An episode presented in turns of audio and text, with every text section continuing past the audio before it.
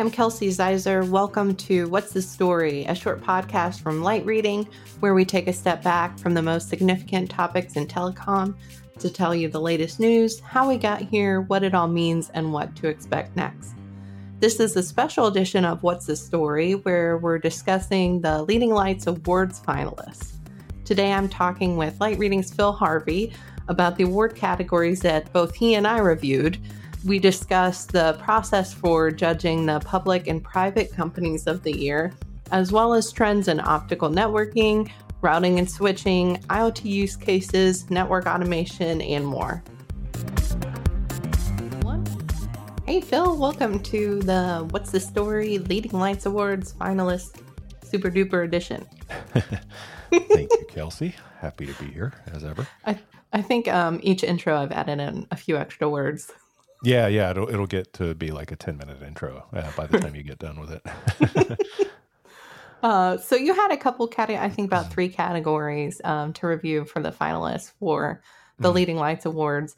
Um, what were some of the uh, you know trends or highlights that you noticed? Any companies that stood out? Uh, we could start with the uh, company of the year. You had the private and public categories. Mm-hmm. Yeah. Those. I um yeah, and sorry I've, uh, for folks listening, I've got a bit of a cold or something, so um sounding a little rough. The sickening. Um yeah, I I so yeah, I had to do private company and public company of the year. And those are difficult on the public company side because um we've kind of gone through this just ignoring the economy for a minute. We've gone through a weird hype cycle with broadband stocks. So there's been a um a flood of government money that's been anticipated that was going to come in, and of course it did come in. Part of the uh, you know Biden's uh, broadband infra- or infrastructure bill, uh, which had a huge carve out for broadband, and um, the stocks all did really well in anticipation of that hitting, and then supply chain stuff and deployment details you know are not nearly as interesting or as exciting um, and, and so as that stuff starts to materialize um, a lot of those stocks had lost in the last calendar year you know like 60 or 70% of their value. So you have to kind of take a different look at how some of these companies are performing and look at their longer term prospects and sort of think about you know what kind of year did they have last year and what did they do to set themselves up for success later? So it was a little bit different this year in that we couldn't really believe the numbers especially things like market cap and stock movements because they were so extreme um, and they were sort of you know they kind of peaked early um, when there's still a great deal of uh, infrastructure work in the middle mile and in the last mile that still has to happen there's a lot of wireless upgrades still going on as well. That favors a ton of companies in our sector. And you would never know that by looking at the stocks. Um, so we had to kind of calculate Oops. things a little bit differently. Yeah. yeah. And, and that, that was one thing I noticed that was kind of uh, challenging was just having to look at companies on their core prospects in terms of um, do we think they can pull this off? Do, do they have the uh, the market presence, the technology, uh, the executive bench, and the um, you know R and D smarts to continue to be a leader in the next in the year ahead and and do as well as they did you know in the mm-hmm. in the previous year. Um, so uh, obviously in the you know I won't say much about where we landed on that, but I, I will say that the the um, you know companies that were not US based tended to fare better overall um, in this particular uh, you know round of the leading lights. Um, that's on the public company side. On the private company side, that's always a crazy one because private companies are a huge mix of uh, sizes and markets. So you're really comparing apples to oranges quite a lot, and it gets to be a bit difficult. So I think sometimes the easier call on a private company is what's a company that's got you know um, customer commitments really well funded um, a motivated and uh, qualified executive team and prospects? You know like what is what does the market look like for the uh, the addressable market look like for the thing that they're selling and that that clears itself up pretty quickly you know that that one actually was not as difficult as uh, as one would think when you start applying all those metrics. Yeah that's kind of interesting because especially with the private companies you know you're limited in the information that you can gather from them sometimes. Uh, so that that is pretty interesting that those ended up being maybe a little bit more straightforward um, to yeah. judge, and and that's also a yeah. It comes down to the companies too what they're willing to disclose and what and how much they're willing to talk about their business in a kind of an open way.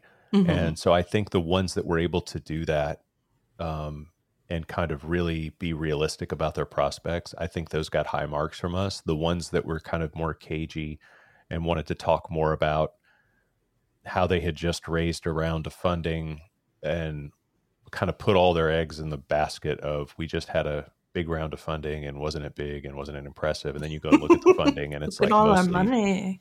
yeah well it's like mostly debt. It's you know and if it came from just one investor so that means that that most of their executive staff stock got diluted so they're not really that motivated. They're going to be looking for jobs soon.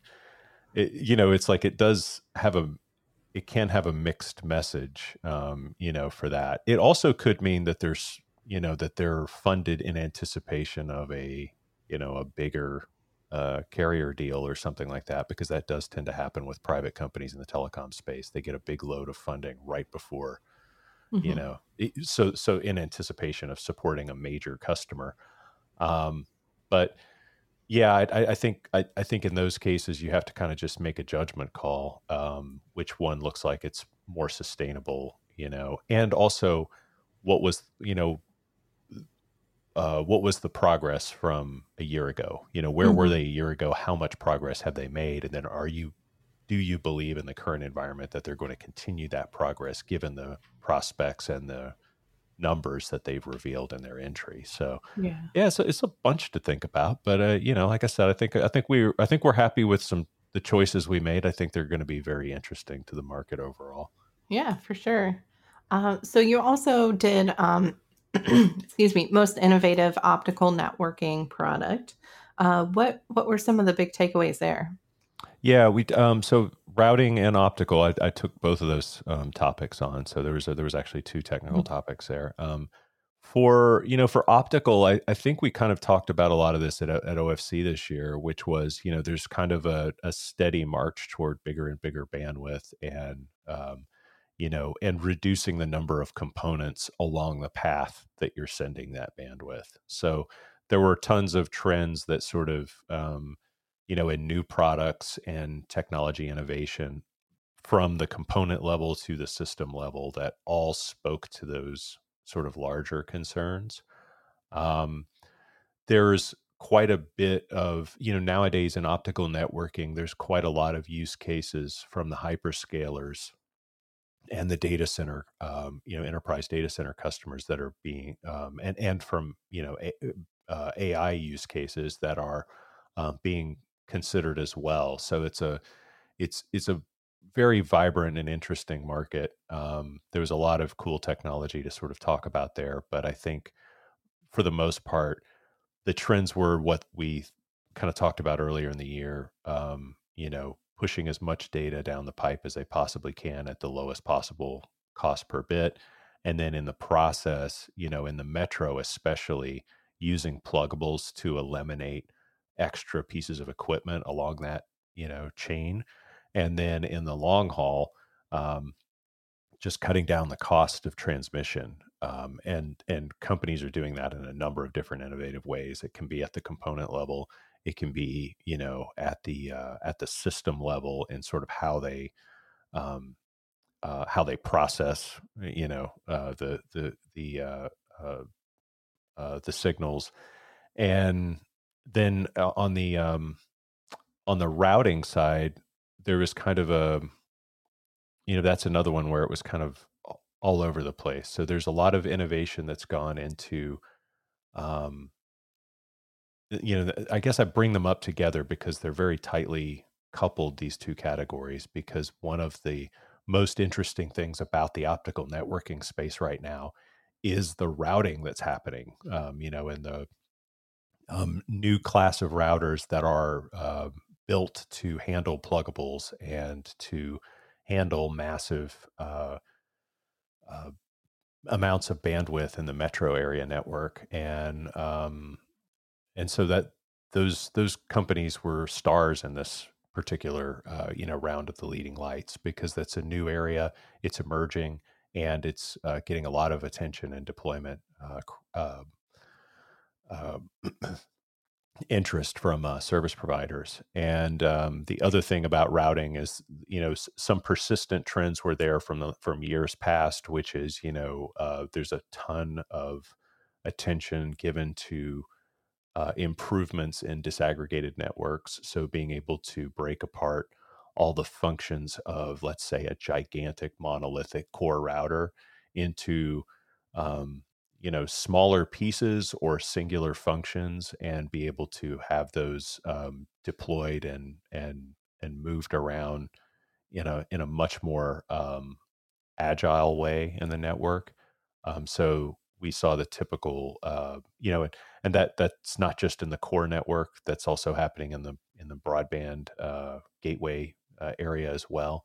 So so disaggregated routing, um, disaggregated networks was a big trend. A- again, software uh, is a huge player there. So any kind of um, software improvements that were made in, uh, um, you know, either how these networks are deployed or especially how they're managed and how, um, you know, kind of fault tolerant they are, how carrier grade they are. Um, those were, uh, and then what kind of services they can offer instead of you know on top of that pure um, uh, routing based connectivity um, i've written about this before but i mean i do think that a lot of these companies like Arrcus and uh, DriveNets um, RtBrick and companies like that are becoming more um, i guess uh, less i mean you could call them routing companies but they're really a different kind of infrastructure company. Um, they're going to be able to not only provide the core um, sort of service layer for traffic to go over carrier networks and for carriers to manage that traffic, but I think they're also going to be able to layer in additional network services on top of that using their uh, you know their software, and they're going to be kind of like these um, you know I don't know network operating systems almost um, to to kind of control and and do interesting uh, things with uh, with the traffic and the the uh, the amount of um, uh, I guess information that they can pull from the network using this new uh, you know newer code, newer methods, and um, uh, you know getting away from the old everything's trapped in a box, you know, and and you have to be part of a specific um, you know vendors uh, portfolio in order to to read that box um, so so there's some pretty exciting stuff happening there and mm-hmm. like these these companies that we're we're calling routing companies now or sort of software based routing companies i think they're they're definitely evolving into a, a, a companies that do a lot more uh, for enterprises and for service providers than just core um, and I, and I don't mean core in the network sense, but just basic routing functions and network functions. I think I think they're going to be be able to do uh, quite a bit more. Mm-hmm. Did they um, discuss at all just uh, making things more uh, energy efficient, um, sustainability focused in in any of their new developments? Yeah, and that that came up oddly enough in the optical side more than mm-hmm. the routing side. In the optical networking side, there was a um, a very interesting entry on um, uh, that that touted liquid cooling uh, as part of long haul optical networking uh, transmission, and um, the company that that did this, uh, uh, uh, Fujitsu Network Communications, not only you know showed very clearly you know what the benefits were in their particular technology, but they talked about how they had implemented it and how they had put it to it through its paces in terms of uh, working on different uh, various uh, Japanese supercomputer projects. Wow. So in in those cases, they were able to you know not just cut down the cost of transmission, but they, they were they were doing it indirectly. They were they were cutting down the cost of you know the the energy cost of running the system, and by way of cutting down that cost then they were able to lower the cost per bit, you know, that they were putting through the system. So, mm-hmm. um, liquid cooling is a pretty new technology, um, you know, in this particular um, application, um, but definitely one that I can see um, spreading and getting more popular as companies are sort of looking for ways to. Um, you know, because the the systems themselves, miniaturization has um, you know they, they they're about as I, I, say this every year, but they get smaller, about as small as you could possibly get them, you know, to yeah. a degree. Um, and I think that that coming up with more interesting ways of keeping the temperature down as they're running through these, you know, massive amounts of bandwidth, uh, they're transmitting this massive amounts of bandwidth is um, it's it's really critical, and it's really critical to do that without incurring extra cost of right. fan electrical current, stuff like that. Yeah. Yeah, very interesting. A lot to unpack in those for sure. Um, well, I'd, I'd love to talk about some of my categories as well. Yeah, I know yeah, I've been quizzing everyone else. Flip it around and get and uh, make sure that you're appropriately quizzed on on what you were um, uh, covering as well. So I know the first one, or the first one I wanted to find out about, because this is kind of a a, a uh, a category that doesn't apply to specific technologies, but we have one called light reading MVPs. Um, uh, what what did you find out when you were uh, when you were looking through uh, the entries in that category, and and then um, see if there's another one that's uh, maybe not so tech heavy. Um, actually, the, the the next three that you had were all kind of tech heavy. So let's talk about MVPs first. Yeah, and that was actually one that I talked with um, Tereza Beck because she uh, judged that one as well. Oh, good. Okay. Uh, but we both agreed that uh, I, I feel like some of the big takeaways from that one was one we need to, you know, we feel like we should be doing more as people, just you know, like be more ambitious because the the things that these folks have accomplished is really impressive. Uh, mm. I think one person had maybe fifty patents. A lot of them are co-founders of multiple companies uh, startups and you know getting quite a bit of funding to get going um, and you know with some of those patents some folks have developed technologies that have really um, made a massive difference uh, to the rest of the industry and was also impressed by those that uh, participated in volunteering for their community uh, and also um, you know being on boards uh, f- for related um, industries and and working towards uh, advancing um, public policy, working with you know the federal government um, on uh, you know broadband funding, things like that. So very cool. impressive group of people. I don't know how they have enough time in the day to yeah, accomplish right. all of that. So I know. Um, yeah, hope and, and and yeah, I do I do look forward to seeing more uh, or sort of the results of that because I think the the um, you know the the, the, there are obviously a lot of people motivated in the space to do, you know, um, uh, make more money at all cost and that sort of thing. And this award was really to call out folks who are doing something beyond that. You know, not just not just pushing things ahead of their company, but also their community, their culture, and trying to just you know generally use their power for good. Um, so yeah, we'll be excited to see uh, who the who the winners, what winners emerge in that category. Um, how did you find the customer experience category? Because that was a use case category where we were sort of asking for companies to say, you know, give us, uh, and it's pretty wide open. You know, give us a superior, um, give us an example of a su- superior experience that you've delivered to a business, consumer, or government customers by way of using your network or communications technology. Yeah, I think the ones there that stood out more were where they almost told a story of uh, working with. Uh, a lot of times it was a BSS deployment, which was kind of interesting. um, and some were in you know greenfield environments. Um, Safaricom launched a BSS um, system in a new Ethiopian market, and so they would tell these stories about how um, you know there there weren't any good systems in place, and they came in and really uh, helped to reduce manual processes uh, mm. and you know have a better system for rating how they were working uh, with their customers and and making um, you know payment systems a lot simpler. Um, there were also some BSS systems where they had to handle geopolitical issues. The uh, you know deployed during the Russian Ukrainian conflict, and then also address like how do we provide our customers with discounts while also giving them uh, a quality customer experience. Uh, so that was, um, they definitely faced a lot of challenges also with government regulations.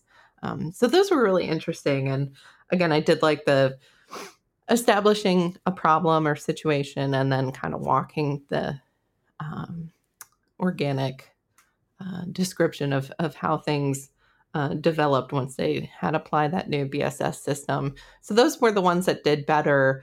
Um, there were others that were just like, yeah, our customers love us. I'm thinking that's yeah. not. Give me something to go on, some kind of quantitative um, information of of how you actually made an improvement instead of just a generic like, yeah, we we get along with them really well, and we have chatbots, and you know they can submit a ticket. That that kind of thing wasn't that helpful. Yeah, I think I think the the thing we had mentioned earlier was was a few months ago was about these use cases is that you know it really these really are a chance for you to kind of set them up and knock them down you know in terms of like you said describe a problem and then show how you in detail how you solve that problem um, uh, and and sometimes people just would take that and basically make it a product pitch which doesn't really answer the question, you know, right. and it doesn't really serve the needs of you know the audience. Um, because at their best, these use cases give the industry some um, better ideas for you know how to apply technology, but also real life examples they can go and look up and get more information about, and maybe it applies to some of their customers or some of their uh, you know or, or or the companies themselves in, in the case of some enterprises. Um, did you find something similar with IoT? Because I, th- I think a lot of the IoT companies are very tech centric, and sometimes you ask them for um, a use case, and they end up talking about speeds and feeds or radios and stuff. Yeah. how, how, how, did that category uh, turn out? Yeah, that one was. Uh, some were definitely more interesting than others. I I really enjoyed the um, MachineQ submission, they talked about deploying temperature sensors for Starbucks. And, you know, on the surface, maybe that doesn't sound super exciting, but they explained how um, that reduced uh, manual processes. You know, you don't have employees having to go in and check um, everything in the refrigerator as thoroughly. You can just rely on these devices uh, to do that. And then, you know, the baristas can do what's really important, which is making my order delicious. Pushing buttons and writing yes, on cups. Yeah. Exactly. Um, and then, you know, a lot of them were about how to improve IoT device performance. Um, there were some about uh, connected vehicles. Uh, Keysight also had one about a battery emulator, which um, mm. was was kind of interesting because you know the the battery i feel like is core to probably a lot of iot devices and being able to achieve peak battery performance is really important so being able to test those different loads um, yeah and be able to get, get some idea of when the failure is going to happen and, mm-hmm. and, get you know and uh, especially with iot devices where you you sometimes need a little bit of uh, a head start to track them down and you know replace them uh, right. so they can keep keep working and stay connected to the network. Um, okay, last one was network and service automation. I know that was a particularly huge category. We might have to split that one next year. Um, uh, were there any quick sort of uh, uh, learnings from that, or any big big overarching trends? Yeah, I think the overarching trends there were um, just managing network performance and again reducing manual processes um, automating ticketing systems Um, and then there were some interesting ones about, uh, you know, TransUnion was talking about automating the ordering process between service providers, and um, Vodafone, Ziggo, and Amdocs worked together on a, a network as a service platform, um, which also reduce the time to fulfill orders and address multi-vendor integration. Um, so, yeah, I think a, a, lot of that was um, you know, automating some of those um, manual operations to open up time for, um, you know, what service providers might be more interested in focusing on. Yeah, yeah, and also it just, I mean, as we've sort of tracked with layoffs and things like that, it just it cuts down on the amount of employees that these companies need to function, and mm-hmm. you know that's that's kind of a um, an open secret in our in, the in the telecom sector is that these companies are getting smaller faster, um, and part of the reason is is network and service automation, and but also you know the automation does have a, a secondary role to play, which is you know enabling the same size company to do even more. So you know we could look at it both ways, but for the temporarily for the next few years things are just going to get smaller and smaller you know and and jobs will go away but hopefully in the in in, in the as, as the uh, trend becomes you know continually persistent um, companies will find more innovative ways to offer a wider array of services a lot more choice and you know and increase their revenue by um, by not having to scale their operations nearly as much as they would have if these things weren't automated. So right. yeah, it's a fascinating category though too because it does cut across, you know, the network side, the enterprise side, and then kind of like you said, even down to things like, you know, ordering and ticketing and kind of these mm-hmm. things that get kind of lost in the in the business process of of uh, networks being repaired and run and stuff getting done. Mm-hmm, for sure. Yeah, so definitely a lot of interesting um, categories that I had to review this year and a lot of submissions. yeah, yeah, it was a huge category for sure. Great. Well, thanks for going over your categories with me, Phil, and giving me an opportunity to chat about mine. Sure thing. Hey, Tereza, welcome to What's the Story, the Leading Lights Awards finalist edition. Hi, Kelsey. Good to see you. You too. Um, so tell us a little bit about the categories that you judged and what were some of the trends or, or highlights that stood out to you from those? Yeah, absolutely. So I had two categories to judge this year. The first one was the light reading MVPs, which goes to kind of individuals within the communications industry who made um, an impact within their organization. It can be, you know, kind of any level of of the company organization, any type of accomplishment. It's just kind of, yeah, just to kind of celebrate people who made an impact, basically. And I think one thing that I was really struck by in this category is the kind of how broad the range of profiles was among among the finalists.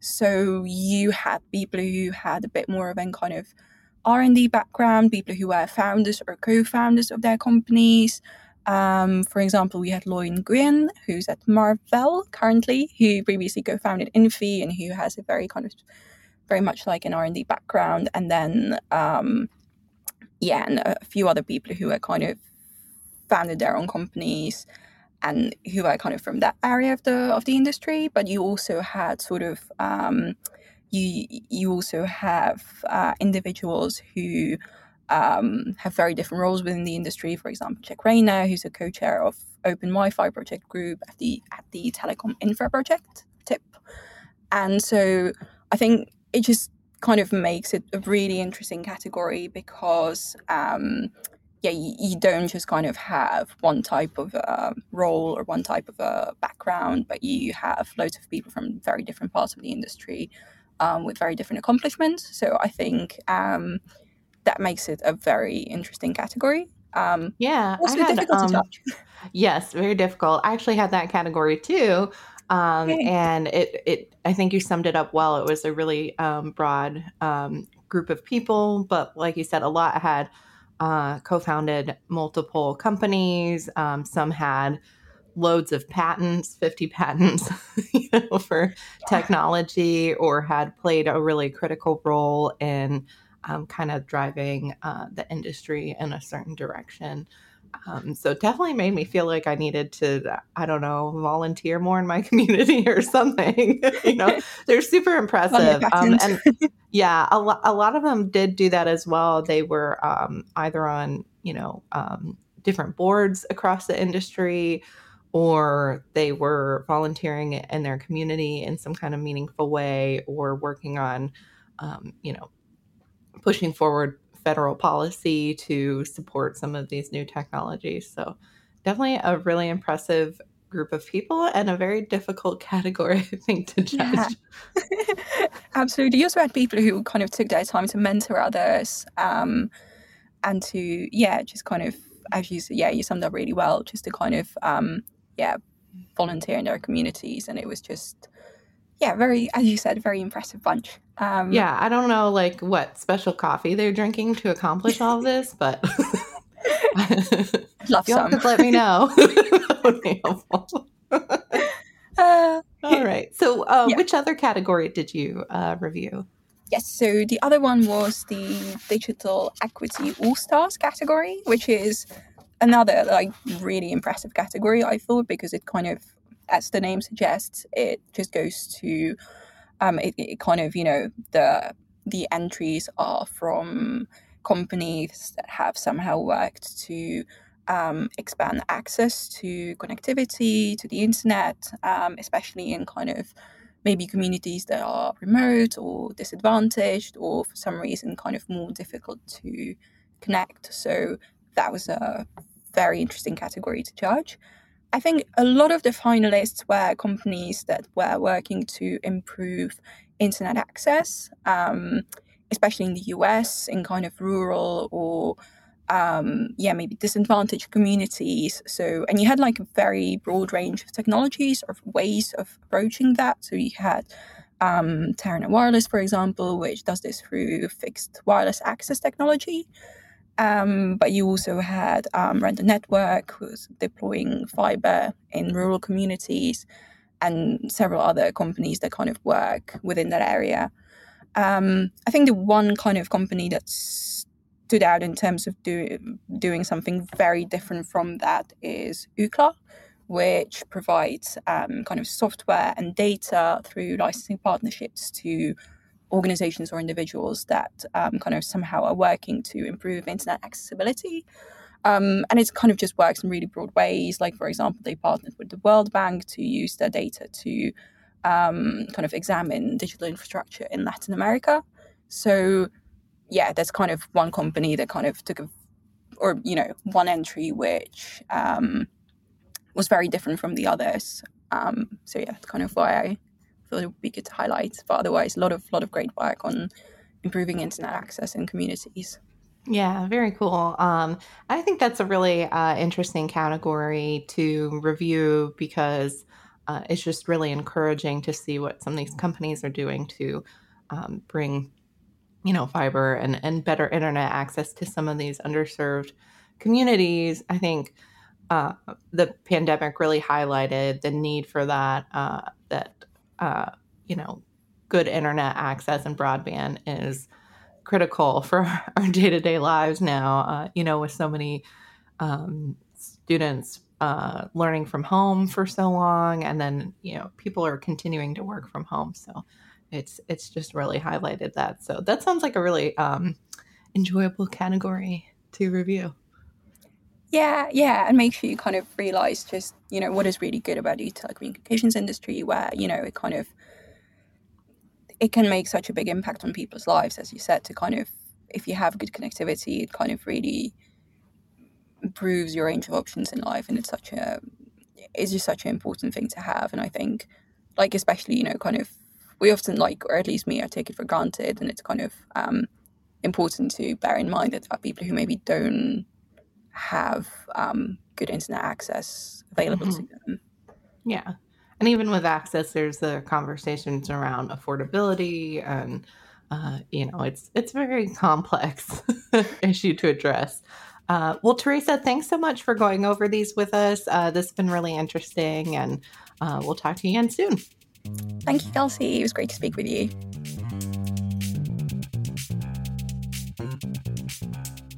Thank you so much, Phil, for taking the time to talk today. And thank you to our wonderful producer, Pierre Landrio, for making this episode. Be sure to subscribe to the Light Reading Podcast for more interviews and insights from the team. Thanks so much for listening, and we'll see you next time.